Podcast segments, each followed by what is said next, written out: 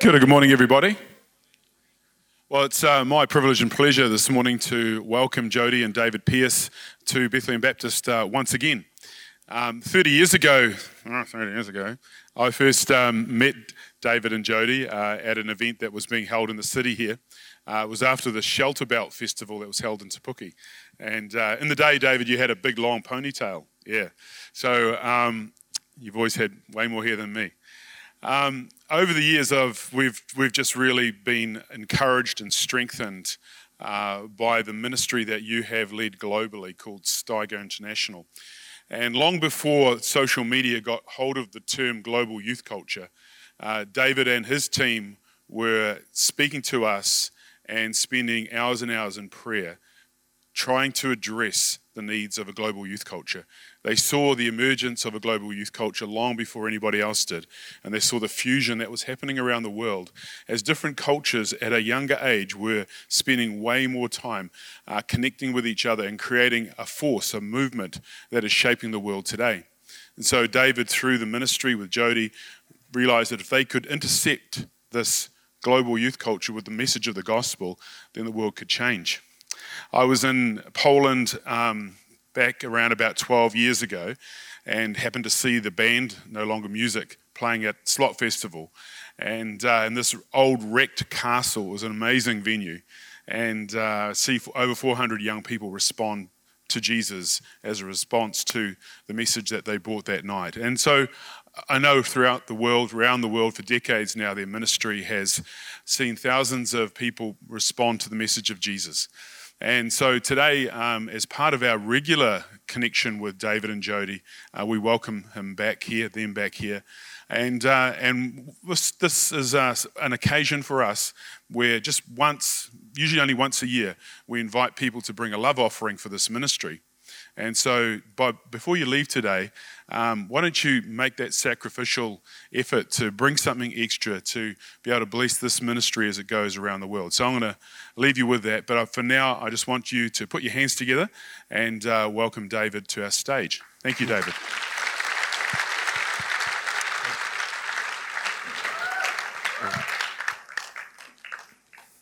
So good to be here. It's uh, like coming home. This is like uh, this is not like this is our home church here in New Zealand, and I'm really excited because I have my wife Jody with me. She hasn't been here for a while, and so Jody, do you want to stand up? Stand up, Jody. Stand up. So yes, yes, I I do have a wife. I haven't been making that up.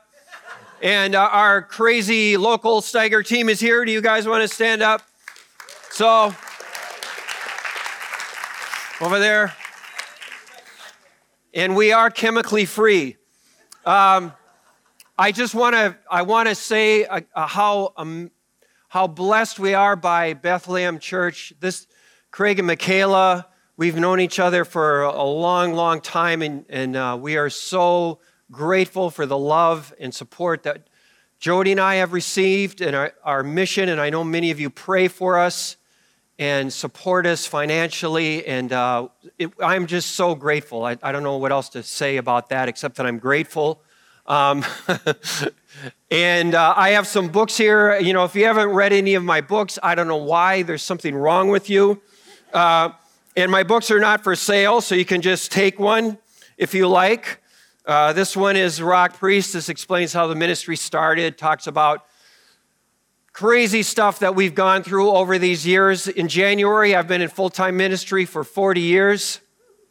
And uh, we have now, Jody and I have seven grandchildren, and both of our sons are working with our ministry. And uh, I turned 66 this year. And so I'm very old. If I die while I'm speaking, it's, it's not from the coronavirus, it's just because I'm so old. And this, this is revolutionary 10 principles that will empower Christian artists to change the world. Uh, again, it's not about how do you practice your guitar, but what if for every hour you spent practicing your guitar, you spent another hour seeking Jesus? What would happen then? or what gives you authority on stage is what you do off stage and about lifting up the power of the cross. Anyway, you need to get this book. Like I said, it's you can steal one if you like. This is one my son Ben wrote Jesus in the Secular World. You know, we live in this secular, secularized uh, world today where people have rejected truth and now it's all about feeling. So, so today I feel like a man, tomorrow I feel like a woman, and because my sex is not determined by my biology, but it's determined by, by feelings. So if you say that at a university here in New Zealand, people will not laugh at you because that is the reality we live in today. It's a very serious thing, and we need to know how do we bring Jesus to them, people that would never come to a church. And so I encourage you to get this book and also this book, Global Youth Culture, which was written by our European director, which explains more about how do you how do you bring Jesus to this demographic that is so lost and but yet so open to Jesus.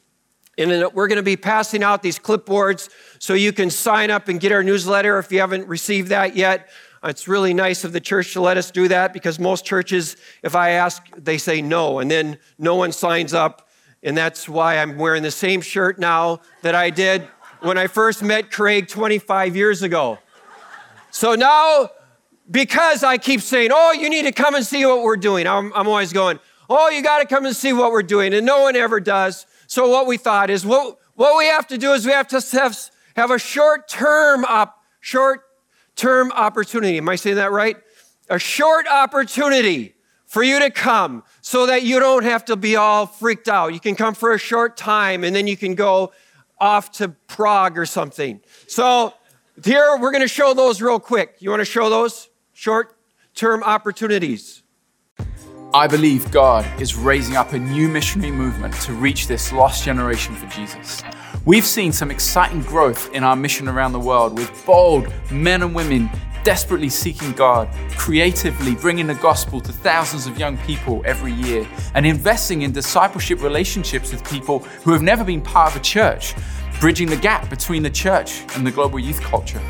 We're praying for an unstoppable move of God, marked by the clear, unashamed, unreserved, revolutionary preaching of the good news on every street, university, club, festival, every corner of our cities. And you can be part of that we want to invite you to join our 2020 Steiger Impact Actions. It's a short term opportunity where you can join our Steiger teams around the world to impact global cities. In June, we have a Steiger Impact Action reaching Amsterdam. In July, we'll have three days impact in Kiev, Ukraine. In August, the Steiger Impact invites you to join our Polish team to go to the Poland Rock Festival, the largest open air festival in Europe, and participate in the two day Global Youth Summit in East Germany. In September, we'll be reaching central London with the Steiger Mission School. So join us at one of these or all of them to find out more at our Steiger website and follow us on social media. And also, we have a weekly podcast that you should check out uh, we have uh, again, it's about how do you how do you reach people in this this uh, secularized uh, world that we live in today. You know, I was in Japan recently, and everyone on the subway they're walking around like this. You know, they have their phones in front of them. And uh, you, when you get on the when you're on the subway, everyone is very close to each other, but no one talks. It's like everyone is just staring at their phone, and it's like an alien came and took out everyone's brains, and they're just like staring at these phones. And so um, how do you communicate in a world that's becoming more and more isolated? You know, I talked to someone in Auckland and they were saying there's all these people now living alone. You know, they're 30, 40 years old, living all alone in, in these apartments. And so you have this epidemic of loneliness that comes from this idea that it's all about me. So I need to look about after myself. It's all about me and myself.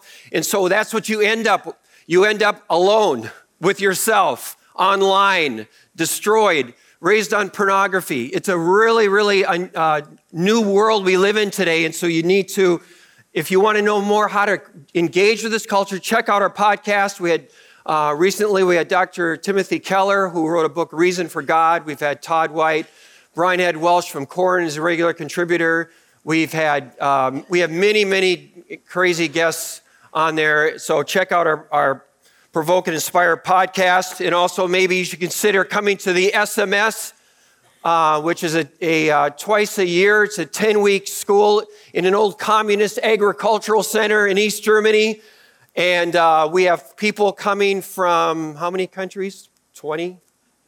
Hundreds, Jody said. She says, I exaggerate. But we have, we, she's always saying I exaggerate.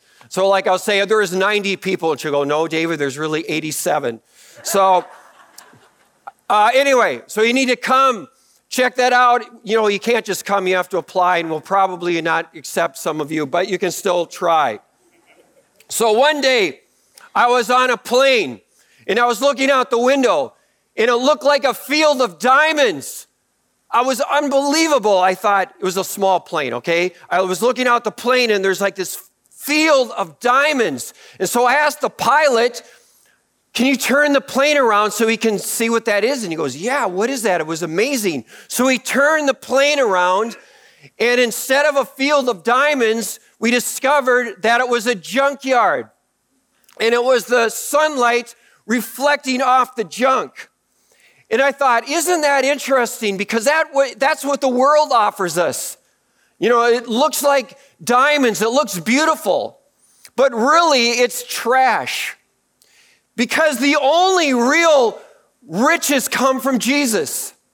I mean, here we have the one who created the universe, the ultimate life force, God Himself, sent His Son Jesus to rescue us so that we could know Him again. And then He doesn't just rescue us, but then He says, now I want to use your life to turn the world upside down. I didn't just rescue you, I want to use your life to turn the world upside down. God does not produce normal. You know, God doesn't produce normal in people. When you have this encounter with this Jesus that I'm talking about, you have to live a different kind of life. Jesus said in John 14, 12, that if we follow him, we will do even greater things than he did to bring glory to the Father. Then Jesus said this before he was taken into heaven. He said this to all of us in Matthew 28, 19. Therefore, go and make disciples of all nations baptizing them in, in the name, like we just saw here this morning, baptizing them in the name of the Father, and the Son, and the Holy Spirit, teaching them to obey everything I have commanded you, and surely I am with you always to the end of the age. Yes, Jesus said, Go now, go into all the nations, baptizing, making disciples. But then Jesus says in Matthew 9 37, Jesus said that there's a great harvest and there are few workers. So that's what I want to talk about this morning. He tells us to go, but there's a great harvest and few workers. Why? Luke 5, verse 1. One day, as Jesus was standing by the lake, the people were crowding around him, listening to the word of God. He saw at the water's edge two boats led there by the fishermen who were washing their nets. He got into one of the boats, the one belonging to Peter, and asked him to put out a little from the shore. Then he sat down and he taught the people from the boat. Okay, so here's Peter, right? He's a business owner, he has his own boat. And Jesus, he knew Jesus wasn't just another person. You know, he heard him, he saw him heal, he heard him teach, he called him master. And then Jesus comes up to Peter and says, Peter, can I use your boat? Now, can I, I'm not sure, but my guess is Peter thought pretty special about himself, don't you think? It's like there's all these fishermen. He wasn't the only one. And who did Jesus choose? He chose him. And so he probably thought, Jesus must look at me and go, I want this guy on my team. You know, Jesus wants a, a good team. He saw me, he's impressed. So, yeah, man, use my boat. So the teacher wants to use my boat. So they're out, you know, and Jesus is teaching. I think Peter felt pretty important, you know, being there, you know, that Jesus was using his boat. And then after Jesus uh, had spoken for a while in verse 4, he says, Hey, Peter, put out into deep water and let down the nets for a catch. Peter answered, Master, we've worked hard all night and haven't caught anything. It's like, Jesus, stay in your area. I mean, you are a great spiritual teacher. I am a fisherman. I know about fishing. And we couldn't catch fish all night. You don't catch fish in the middle of the day. You don't catch fish in the deep water. But, gee, you know, Peter says, all right, you know, but because you say so, we'll let down the nets. So I think he's kind of patronizing Jesus. And he said, okay, Jesus, if you say so, we'll let down our nets. So in verse 6, when they did this, they started to catch so many fish that their nets began to break. And so they signaled their partners in the other boats to come and help them. And they came and they filled up both boats, and both boats began to sink. And when Peter saw this, he fell. It says that he fell amongst the fish. He fell before Jesus. And he said, Jesus, go away from me. I am a sinful man. I don't deserve to be in your presence. I don't know if it was, I think three weeks ago, I'm not sure how long ago, but we had, you know, when we're in New Zealand, we live in Kapiti, Kapiti Coast, and there was an earthquake. And uh, it was, uh, wasn't you know, it was a 5.5, but what made it scary was how noisy it was. It was at night, at 11:30 at night, and it felt like, like a, a freight train was coming from the sea. You could hear this like a freight train coming from the sea going through our house, and then the house began to shake. And I was, you know, we have friends who live in Sumner and Christchurch, who were, you know, during the big earthquakes they had in Christchurch. And my friend told me, he said, yes, sometimes when they had the big quakes, he said it literally felt like a train, a big freight train was going through the center of our house. And I think when Peter saw these fish, you know, in the boat, it wasn't like, oh, look at all these fish. It was like this earthquake. You know, it's like the mountains bow down and the seas will roar at the sound of his name. It was like the creator himself. This wasn't just some teacher. This is this Jesus has power over nature. He was a, he was he was overwhelmed by the power of this. It wasn't just like a nice, oh, look at now we have all these fish. When he saw who this who Jesus, this Jesus in his authority over the very seas itself, he was, he was shaken. It was like in our neighborhood, you know, people were talking on the community page there. They're saying when this, the sound of this earthquake came through our house, it was like the creator himself. You could feel his power. And this was the power. This was the power that Peter felt. And so he, he was afraid of Jesus. Now, isn't it interesting? I think it's interesting when Peter was confident in the boat, you know, it was not when he heard his calling. When, when Peter heard his calling, it was when he was on his knees saying, Jesus, depart from me. I don't deserve to be in your presence. Then he heard God speak. And Jesus said, Don't be afraid from now on. You will fish for people.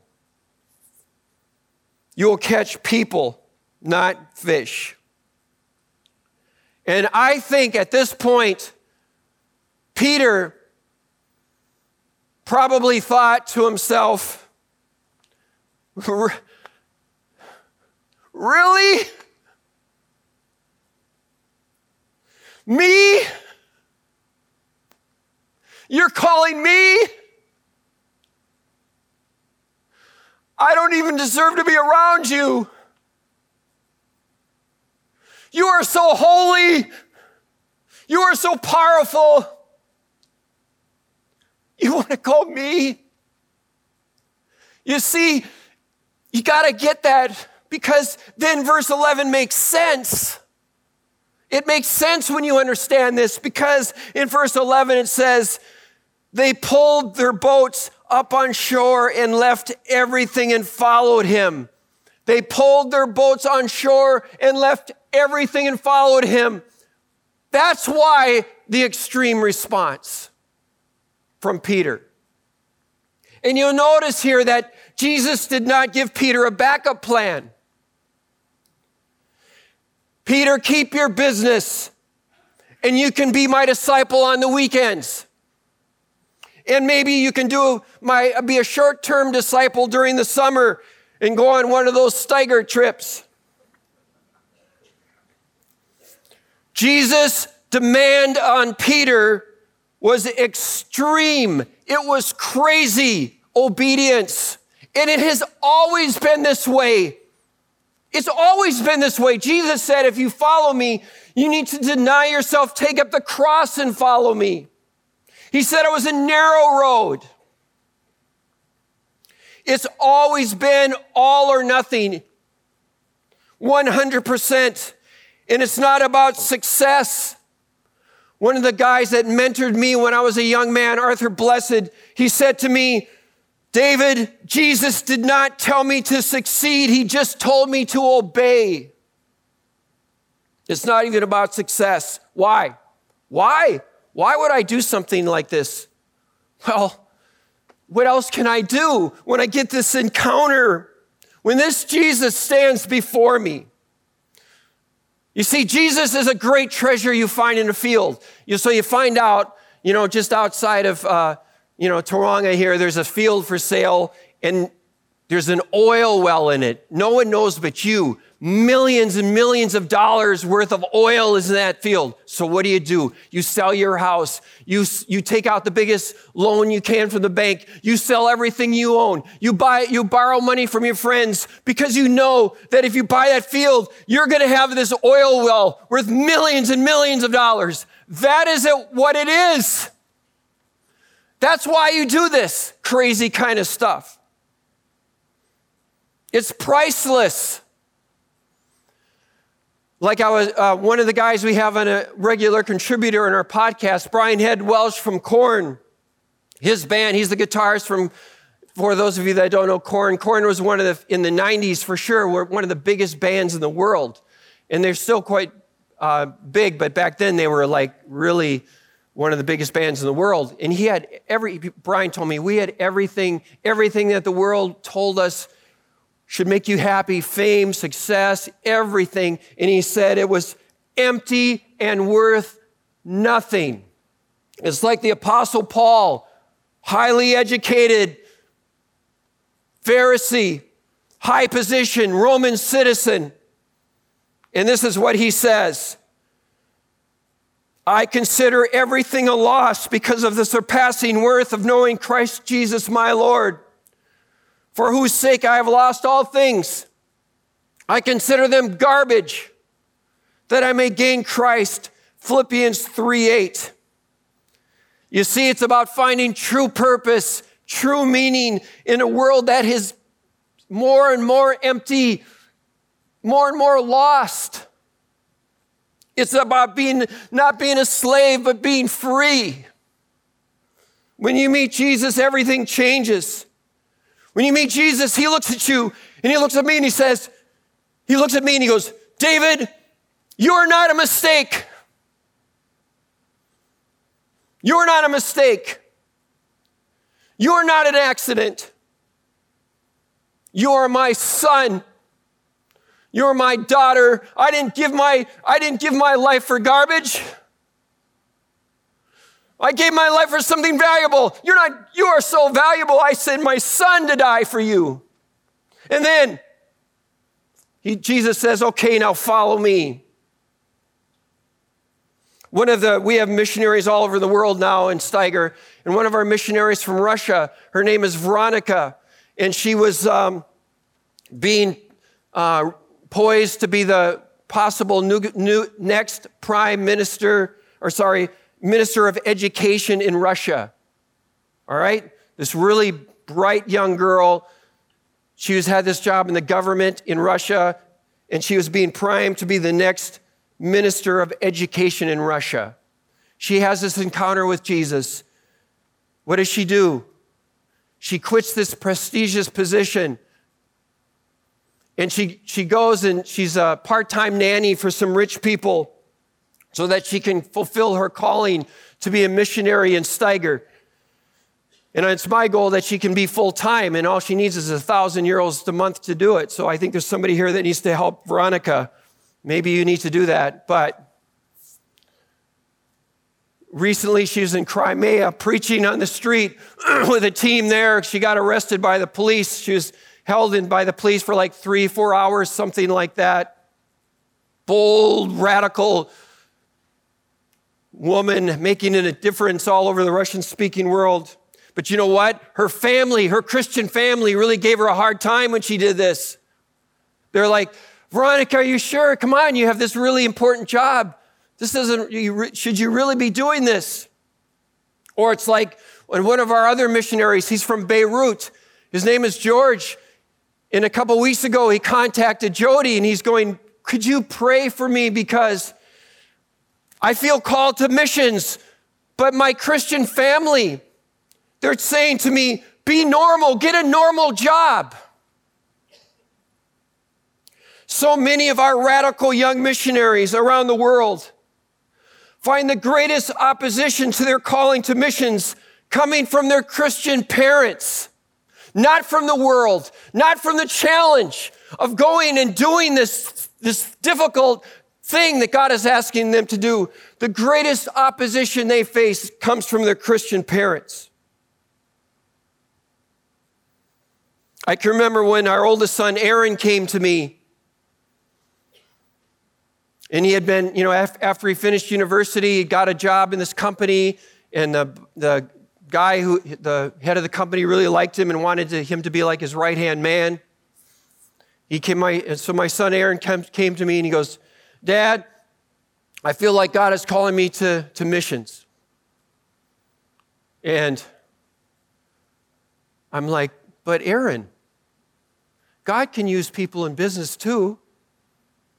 Because I was hoping he'd keep that job and be able to support me.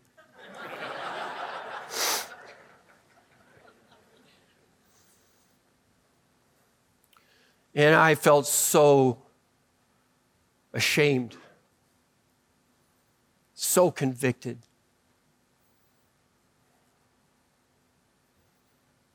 Do I want my son to have a successful business or do I want him to be a world changer for Jesus?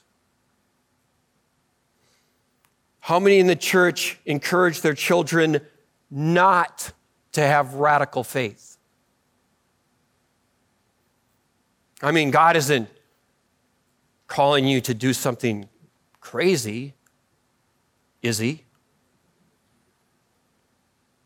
You know, my, my mom came up to me, and this is some years ago, and she goes, David, I framed your life verse. You know, for Christmas, she said, I want to give you your life verse. And it was all wrapped up, you know, Christmas present. And first of all, I didn't know I had a life verse. So I was excited. You know, I thought, oh, I'm sure it's like the prayer of Jabez. You know, God wants to enlarge my tent, doesn't ever want anything to go wrong, and I'll have lots of money. The prayer of Jabez, I thought that's my, that's my mother, right? So I unwrap it and I read it. And it said, this was what she said, David, this is what my dad, my mom and dad gave me as my life verse. Acts 20, 22 through 24. And now, compelled by the Spirit, I'm going to Jerusalem, not knowing what will happen to me there. I only know that in every city, the Holy Spirit warns me that prison and hardships are facing me. However, I consider my life worth nothing to me. My, my only aim is to finish the race and complete the task the Lord Jesus has given me the task of testifying to the good news of God's grace. Would you not want to give that verse to your kids?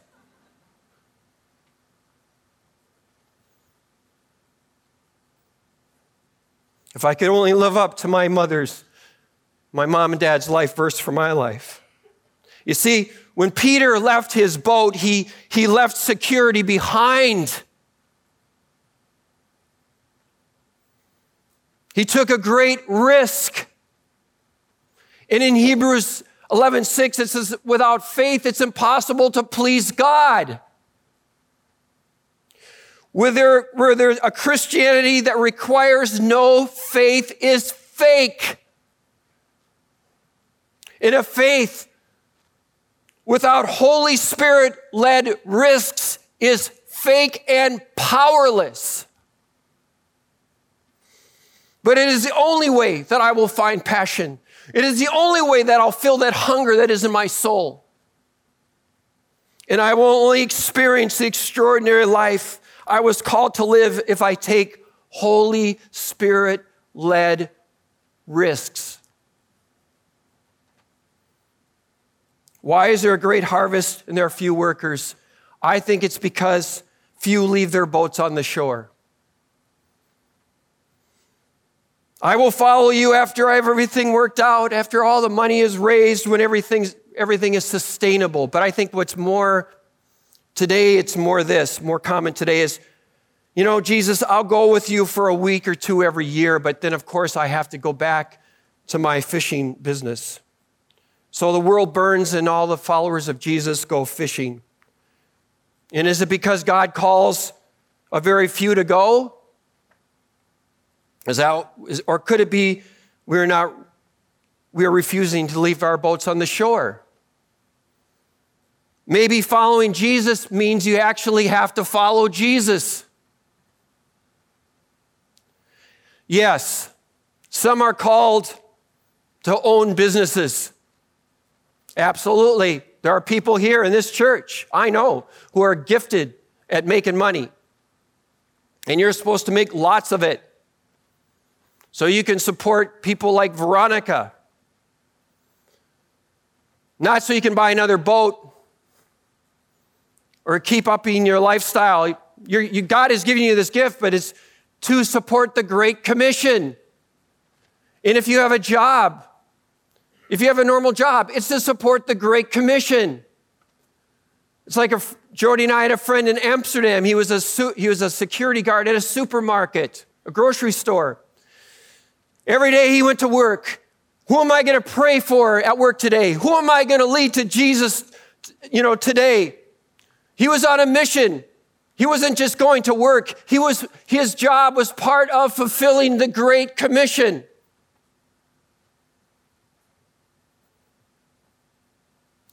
Jesus does not call anyone to just be normal in society and seek the world's empty lies. He has called every follower of Jesus to fulfill the Great Commission. He commands the, us to go to the entire world and preach the gospel, to do something extraordinary. And he doesn't offer us a backup plan. Jesus said, No one who puts a hand to the plow and looks back is fit for service in the kingdom of heaven.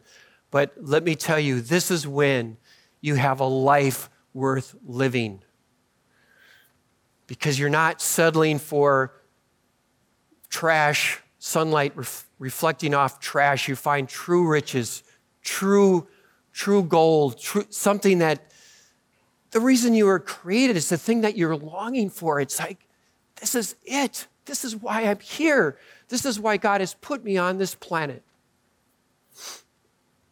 So,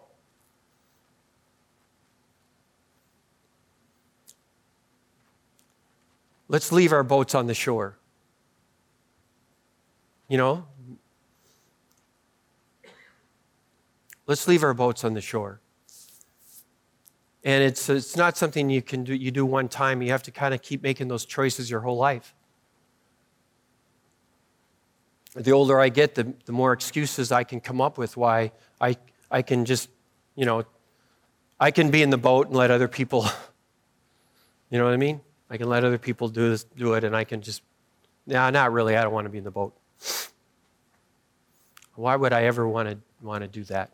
But I think some of us do, and I think some of us need to give our kids to the Lord. Encourage our kids, our grandkids, to have radical faith. And get behind them so they can do it. Not make it uh, difficult for them, but make it easy for them to make that choice if God calls them. So if you feel like convicted, not condemned, but convicted, I'd like you to just come up here and we'll pray. And we'll say, Lord, we, we, wanna, we don't want to have our boats on the shore. Or we want to leave our boats on the shore. We want to follow you. And we give our families to you as well, Lord. Call my grandkids, call my, my kids. Call them, Lord. We need more missionaries. We need more missionaries. Yes, we need people to have normal jobs, but don't we need more missionaries? Even in our own country?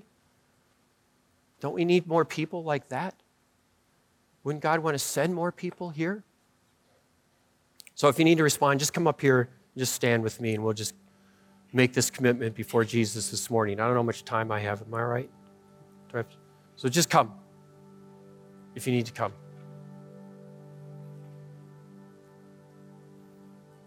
If you need to respond, just come up here with, with us.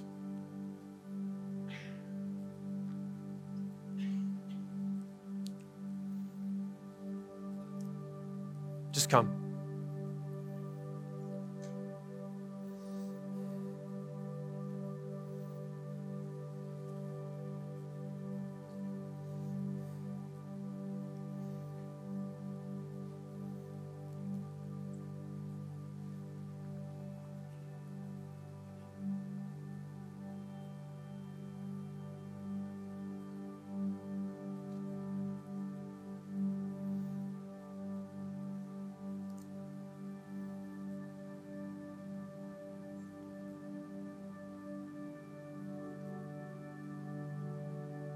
Else need to come?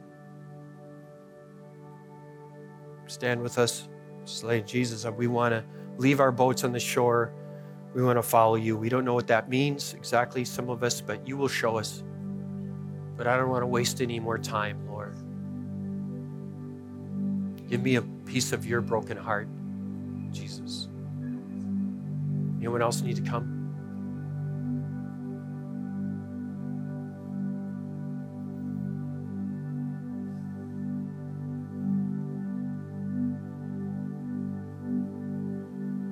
Maybe we can kneel together.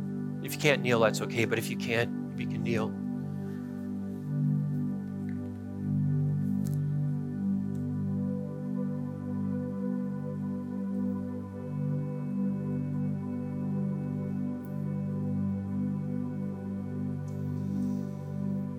Here we are, Lord. Here I am, Jesus, kneeling before you.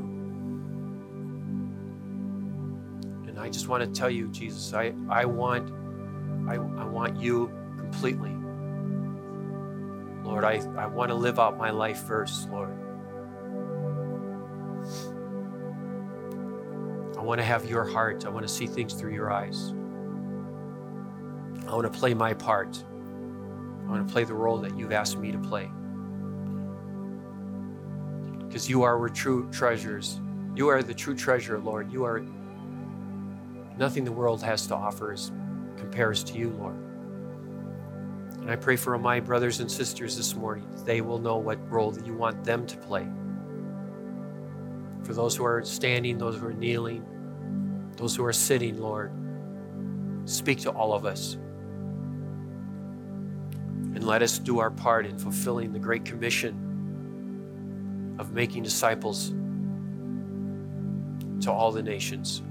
And, and Lord, I pray for just a new just a new uh, radicalness in BBC, Lord, like they've never seen before. Like they've never seen before. Something new, not something that you've done in the past, but something new, something supernatural. Because I know that's what they've been crying out for, Lord. And I pray for some of us who are parents here, grandparents, that we will pray for our kids and that we will not make it difficult for them to take radical steps of faith, but that we will support them in it, that we will create a culture where people can hear the call and follow you in this way. And I know that you are going to show us and you are going to guide us. In Jesus' name, amen.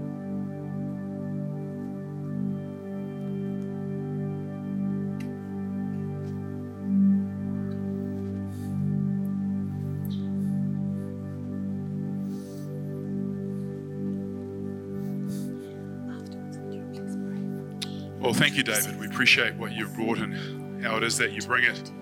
Um, I, I don't think we can leave today without responding in some form. I know the few folks here have responded by coming to the front. But um, a message like this touches us because it reminds us of the fact that God calls us and He recalls us. It's about allowing God to refresh that call of God upon our lives, to go to our neighbors, even our, um, our non Christian families, uh, people down the street, people in the neighboring town, across the world. And so, as this team, as our music team plays now, um, I'd just like you to, I'd just like to invite you to to pray with each other. Keep it keep it simple, but just pray with regards to um, the the leaving of the nets, um, the giving up, whatever's needed to give up, and uh, that that refreshing of that call to to a radical faith that every one of us is capable of having by having the word of Jesus, the name of Jesus on our lips. Yeah. We know that the gospel is offensive. We've got to live with that. As always has been, always will be. And yet we're called to bring that point of difference to our world to glorify God. So just as the team plays, I'd just like you to just take those moments to um, pray together with somebody. Maybe there's somebody you don't know, you came on your own. That's okay uh, we, have got uh, a real unity in the message, what we heard this morning. Uh, and just ask God to refresh what it is that He is calling you to. Okay? And I'm just going to see the service finish at that point. Um, I'd also like to remind you, of course, though, that we, we do we do want to sponsor Steiger. We do want to create an opportunity for this love offering to be taken up for the ministry. So um, if you want to, if you got cash, you can put it in the uh, deposit boxes that we have on the outside. Are you going to take up an offering, eh? Even better. All right. And there's EFTPOS out the back. So um, we'll have a big queue there. That'd be great. But uh, now the time is yours. I want you to pray. And, uh, and look forward to seeing you tonight. Uh, when you finish praying, coffee as usual, prayer up the front if you need it. But uh, David's here again tonight, so God bless you.